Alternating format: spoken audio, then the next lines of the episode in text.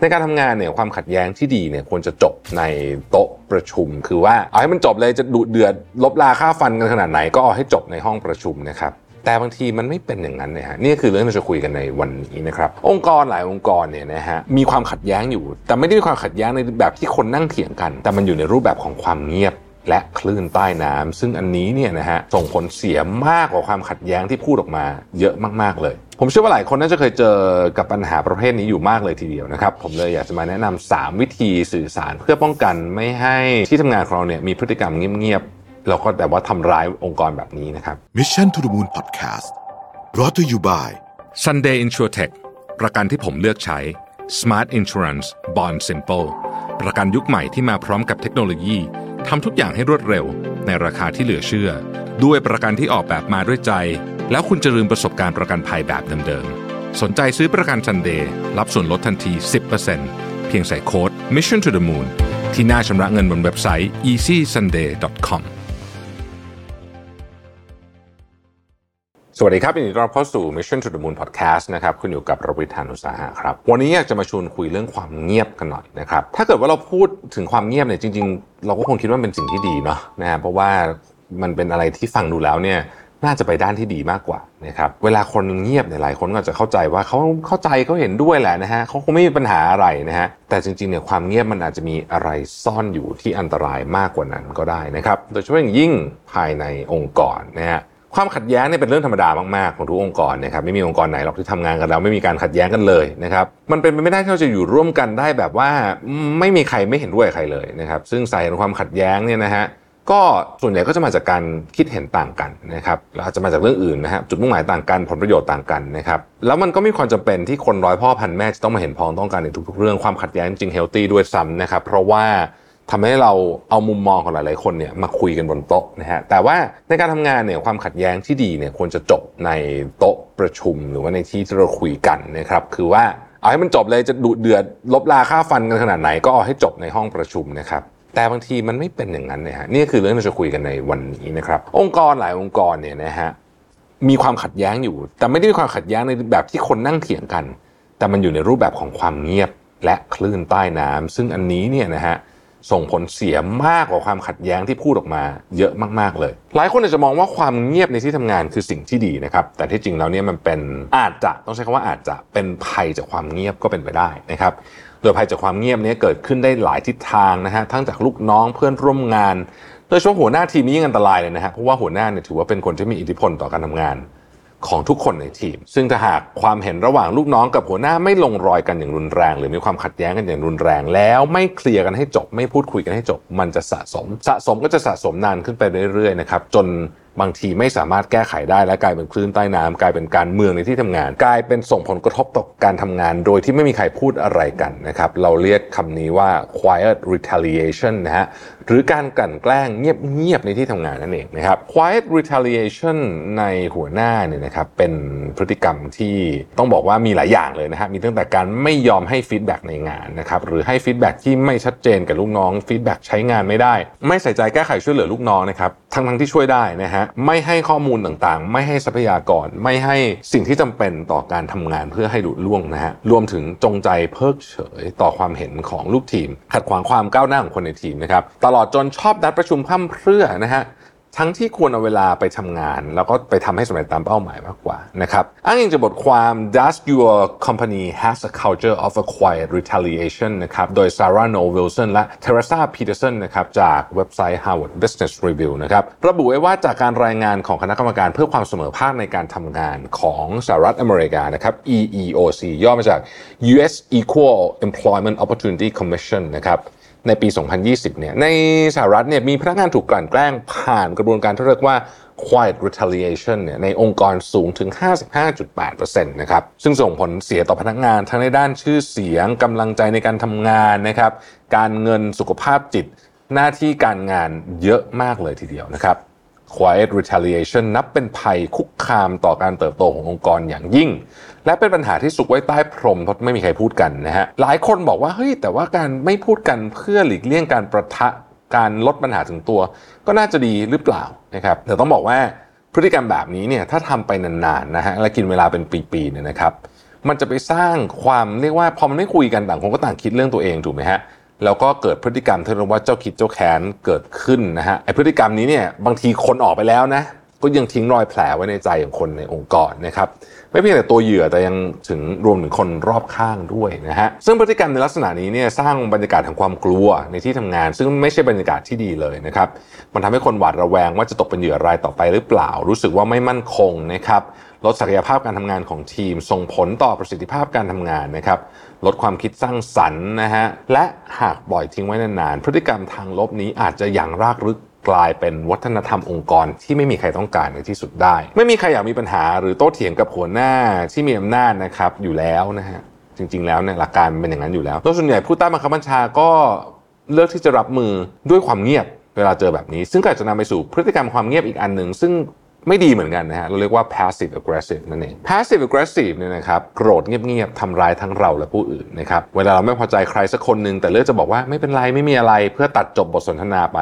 แต่ลึกๆแล้วเนี่ยความไม่พอใจนั้นไม่ได้ถูกจัดการเลย และยังคุกรุ่นอยู่ในใจตลอดเวลา คล้ายๆ กับภูเขาไฟรอวันระเบิด นี่คือหนึ่งในรูปแบบพฤติกรรมของ passive aggressive นะฮะโดยเราถูกสอนมาว่าความโกรธเป็นอารมณ์ด้านลบ ไม่มีใครชอบคนเกลี้ยวกราด เจ้าอารมณ์ดูไม่เป็นมืออาชีพนะฮะเราก็เลยใช้วิธีการเงียบซะเลยนะฮะคือโกรธแต่ไม่พูดนะฮะต่อต้านแบบเงียบๆหรือวิธีการที่เรียกว่า passive aggressive นั่นเองนะครับซึ่งเมื่ออยู่ระหว่างความขัดแย้ง คนที่มี passive aggressive เนี่ยนะครับอาจจะดูเงียบๆดูแบบนิ่งๆ ใจเย็นๆ ดูไม่เดือดร้อนนะฮะหลายคนเชื่อด้วยซ้ำว่าเป็นพฤติกรรมที่ถูกต้อง เพราะถ้าไม่แสดงอารมณ์การประทะย่อมไม่เกิดขึ้นดังสมมติที่ว่าน้ำขุดไว้ในน้ำใสไว้นอก อย่างไรก็ดีเมื่อความโกรธไม่ได้หายไปไหนนะครับท้ายที่สุดอารมณ์มันก็สะสมสะสมสะสมอะแล้วมันก็จะถูกแสดงออกทางอ้อมผ่านพฤติกรรมลบๆด้านอื่นนะครับที่มีตั้งแต่การนิ่งเงียบเพิกเฉย รับปากแต่ไม่ทำตามนะฮะทำตามทำตามครึ่งเดียว นินทาลับหลัง พูดจาเหมือนจะช่วยแต่ไม่ช่วยนะครับพูดให้รู้สึกผิด พูดจาเหน็บแนมผัดวันประกันพรุ่ง หรือหาทางเอาคืนเมื่ออีกฝ่ายผิดพลาดนะครับทั้งหมดที่กล่าวมาเนี่ยส่งผลเสียต่อความสัมพันธ์ของคนในทีม แน่นอนมันส่งผลเสียต่อทีมเวิร์กเป็นอย่างยิ่ง passive aggressive เป็นพฤติกรรม toxic ที่หลายคนเลือกหยิบมาใช้ปกป้องตัวเอง และลดการปะทะ ซึ่งจะต้องบอกว่ามันเป็นการทำงานแบบปากยิ้มแต่ตัวเองถือมีดรอไว้ข้างหลังรอแทงอีกฝ่ายหนึ่งนะครับดูเผินๆแล้วพฤติกรรมนี้เป็นแค่ปัญหาระหว่างตัวบุคคล แต่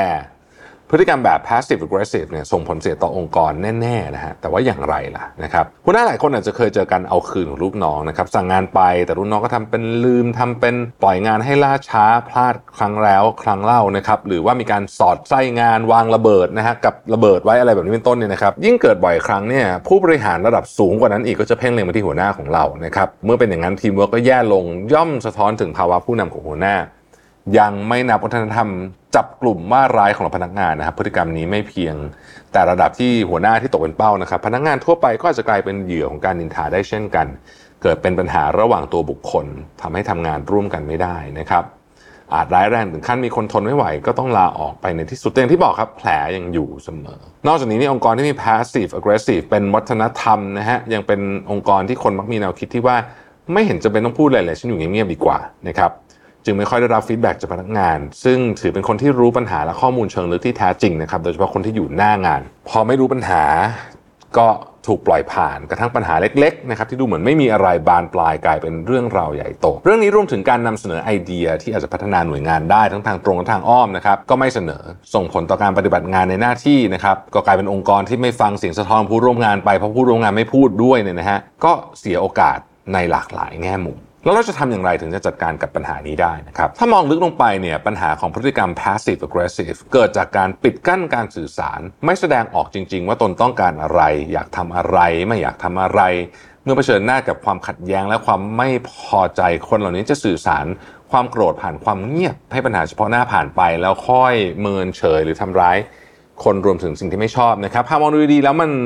อยู่ในหมวด เดียวกันกับ quiet retaliation เหมือนกันนะ ผมว่า ผมเชื่อว่าหลายคนน่าจะเคยเจอกับปัญหาประเภทนี้อยู่มากเลยทีเดียวนะครับ ผมเลยอยากจะมาแนะนำ3วิธีสื่อสารเพื่อป้องกันไม่ให้ที่ทำงานของเราเนี่ยมีพฤติกรรมเงียบๆแล้วก็แต่ว่าทำร้ายองค์กรแบบนี้นะครับข้อแรกคือลดช่องว่างระหว่างการสื่อสาร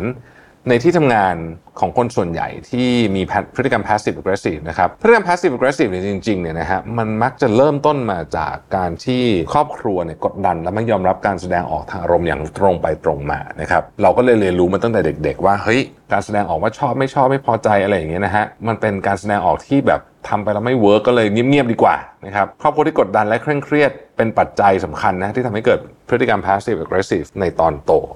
นะครับคนกลุ่มนี้จะเติบโตมาพร้อมกับการรอคำอนุญาตจากครอบครัวว่าทำอะไรได้หรือไม่ได้นะเพราะต้องคอยห่วงภาพลักษณ์ตลอดเวลา ครอบครัวลักษณะนี้เนี่ยจะไม่ค่อยยอมให้คนในครอบครัวสื่อสารความต้องการออกมาจริงๆ ความกดดันจึงสะสม และกลายเป็นพฤติกรรมแบบ passive aggressive เมื่อเติบโตขึ้นนั่นเองนะครับสำหรับการเปิดพื้นที่สื่อสารของหลายองค์กร เลือกหยิบนโยบาย open door มาใช้ ซึ่งหมายความว่าประตูห้องของหัวหน้าจะเปิดอยู่ตลอดเวลาและลูกน้องทุกคนสามารถเดินเข้าไปคุยปรึกษา หรือขอคำแนะนำจากหัวหน้าได้แบบไม่ต้องเกรงใจนะครับโดยมีหัวหน้าพร้อมรับฟังและใส่ใจอย่างจริงจัง ทั้งนี้เพื่อลดช่องว่างระหว่างหัวหน้ากับลูกน้องนั่นเองนะครับ ข้อ 2 คือการสื่อสารกับความโกรธของตัวเองเคยมีคำกล่าวว่าคนใช้อารมณ์ไม่เป็นมืออาชีพ ซึ่งผมก็คิดว่าหลายคนน่าจะเห็นด้วยนะฮะ อย่างไรก็ดีเนี่ยนะครับบางทีเนี่ยการตีความแนวคิดนี้เนี่ยก็อาจจะไปกระตุ้นพฤติกรรม passive aggressive ได้นะฮะ คือไม่ได้หมายความว่าเราสามารถที่จะไปเคลี้ยงของใส่ใครได้ไม่ใช่อย่างนั้น เพราะว่าจริงๆเราก็ต้องเราก็ต้อง ควบคุมอารมณ์ในระดับที่เหมาะสม แต่ในก็ที่การกดทับอารมณ์ของตัวเองไว้โดยเฉพาะอารมณ์โกรธเนี่ยมันจะทำให้เกิดความเก็บกดนะฮะรวมถึงลดการสื่อสารด้วย เพราะพื้นฐานความเชื่อตรงนี้เนี่ยมันตรงข้ามกับธรรมชาติของมนุษย์นะฮะซึ่งมีอารมณ์ความรู้สึกนะครับการลดแรงประทะระหว่างผู้ร่วมงานในองค์กร จึงไม่ใช่การห้ามแสดงอารมณ์ แต่เป็นการแสดงอารมณ์อย่างถูกต้องและจัดการกับอารมณ์อย่างถูกต้องถูกที่ถูกเวลาถูกกาลเทศะต่างหากนะครับในบทความ How to Manage Your Anger at Work นะฮะ Risk Flosson นะฮะแล้วก็ Molly West Duffy นะครับบนเว็บไซต์ของ Harvard Business Review เช่นกันเนี่ยกล่าวไว้ว่า สิ่งที่ควรทำนะครับเมื่อรู้สึกโกรธไม่ใช่การข่มกลั้นอารมณ์ไว้ หรือสาดอารมณ์ใส่ใคร แต่คือการรู้ตัวณเวลานั้น แล้วก็อนุญาตให้ตัวเองรู้สึกโกรธได้นะครับรู้ตัวนะแล้วก็อนุญาตให้ตัวเองรู้สึกโกรธจริงๆนี่ก็คล้ายคล้ายศาสนาพุทธนะฮะแบบฟีลประมาณนี้เลยนะฮะ และหากอ้างอิงงานวิจัยเมื่อเราโมโหมากๆเนี่ยความดันเลือดจะสูงขึ้นเยอะมาก ซึ่งแน่นอนว่าไม่ดีต่อสุขภาพถ้าเป็นบ่อยๆนะครับทำให้เกิดปัญหาขึ้นอีกเยอะเลย ดังนั้นเราก็ควรจะหายได้ว่าปัจจัยหรืออารมณ์ใดที่ซ่อนอยู่ใต้ความโกรธของตัวเอง ความโกรธส่วนใหญ่เนี่ยมันมีรากฐานจากอะไรหลายอย่างนะมันมีรากฐานจากความอินสเคียวมีรากฐานจากความกลัวนะครับ เช่น กลัวจะเสียความน่าเชื่อถือ กลัวจะรู้สึกไม่ดี กลัวภาพลักษณ์ จะเสียอะไรประมาณนี้แต่ถ้าเราลองพูดคุยกับตัวเองตอนโกรธ เพื่อในท้ายที่สุดเราจะได้เข้าใจมันและรับมือมันได้อย่างถูกต้องเนี่ยเราก็จะจัดการกับเรื่องนี้ได้ดีขึ้น นอกจากนี้หากมีเพื่อนร่วมงานทำให้คุณโกรธคุณควรจะสื่อสารโดยตั้งเป้าหมายให้ชัดเจนว่าวันนี้จะพูดอย่างไร เราต้องการเรื่องอะไรจากบทสนทนานี้ และหากไม่สามารถจัดการกับความโกรธได้จริง ๆ สิ่งที่ควรทำและเรียบง่ายที่สุด คือการพูดออกไปตรงๆครับว่าจริง ๆ แล้วเนี่ยเรื่องที่เรากำลังมารุมมาตุ้มกันอยู่เนี่ยมันคืออะไรแล้วต้องการอะไรจากเรื่องนี้ บางทีแค่นี้แหละครับที่จะช่วยจัดการเรื่องทั้งหมดได้ ข้อที่ 3 คือระวังคำพูดการสื่อสารในองค์กรนะฮะคือจริงๆเนี่ยต้องบอกว่าการพูด feedback การตักเตือนการนำเสนออะไรแบบนี้เนี่ยนะครับถ้าเลือกคำพูดไม่ดีมันอาจจะกระทบจิตใจคนฟังได้ วิธีการลดผลกระทบของคำพูดเหล่านี้ จึงเป็นการโฟกัสที่ประเด็นปัญหา ไม่ใช่โฟกัสที่เรื่องอารมณ์และปัจจัยแวดล้อมและไม่ใช่ที่เจ้าตัวนะครับเขาด้วยนะฮะแต่โฟกัสที่ปัญหาโฟกัสที่พฤติกรรม นะครับหลีกเลี่ยงนะผมเน้นเลยนะฮะหลีกเลี่ยงการโจมตีตัวบุคคล หากลูกน้องมาสายเนี่ยนะครับควรใช้คำพูดว่าผมสังเกตว่าช่วงนี้คุณมาสายนะ ไม่ใช่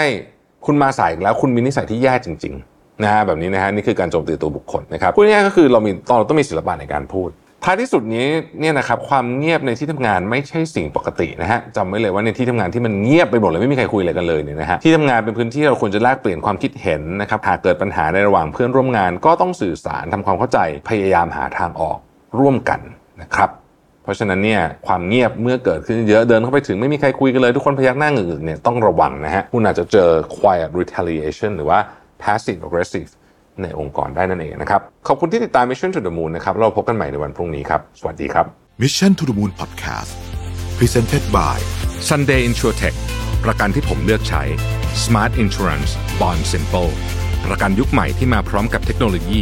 ทำทุกอย่างให้รวดเร็ว ในราคาที่เหลือเชื่อ ด้วยประกันที่ออกแบบมาด้วยใจ แล้วคุณจะลืมประสบการณ์ประกันภัยแบบเดิมๆสนใจซื้อประกัน Sunday รับส่วนลดทันที 10%เพียงใส่โค้ด Mission to the Moon ที่หน้าชำระเงินบนเว็บไซต์ easysunday.com